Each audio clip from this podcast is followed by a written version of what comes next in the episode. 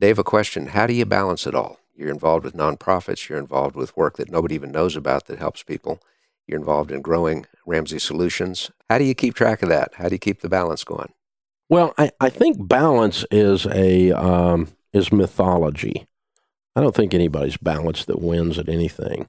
The trick is that over the scope of time to have some balance. But in a given block of time, in a given 90 day period, you might not be in balance. Mm-hmm.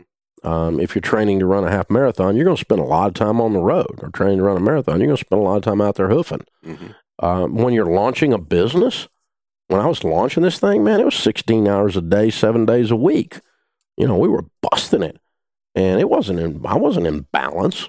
You know, but but Sharon and I are looking at it and saying this is what God's saying to do, and so yeah, you know, we're not going to be as attentive to our marriage. I might miss a soccer game.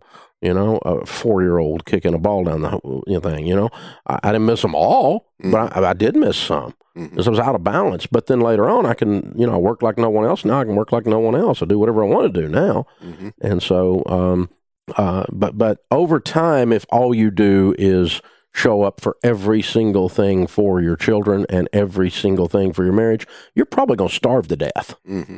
And, and on the other hand, if all you do is work, uh, you get home one night, none of them are going to be there. Yep.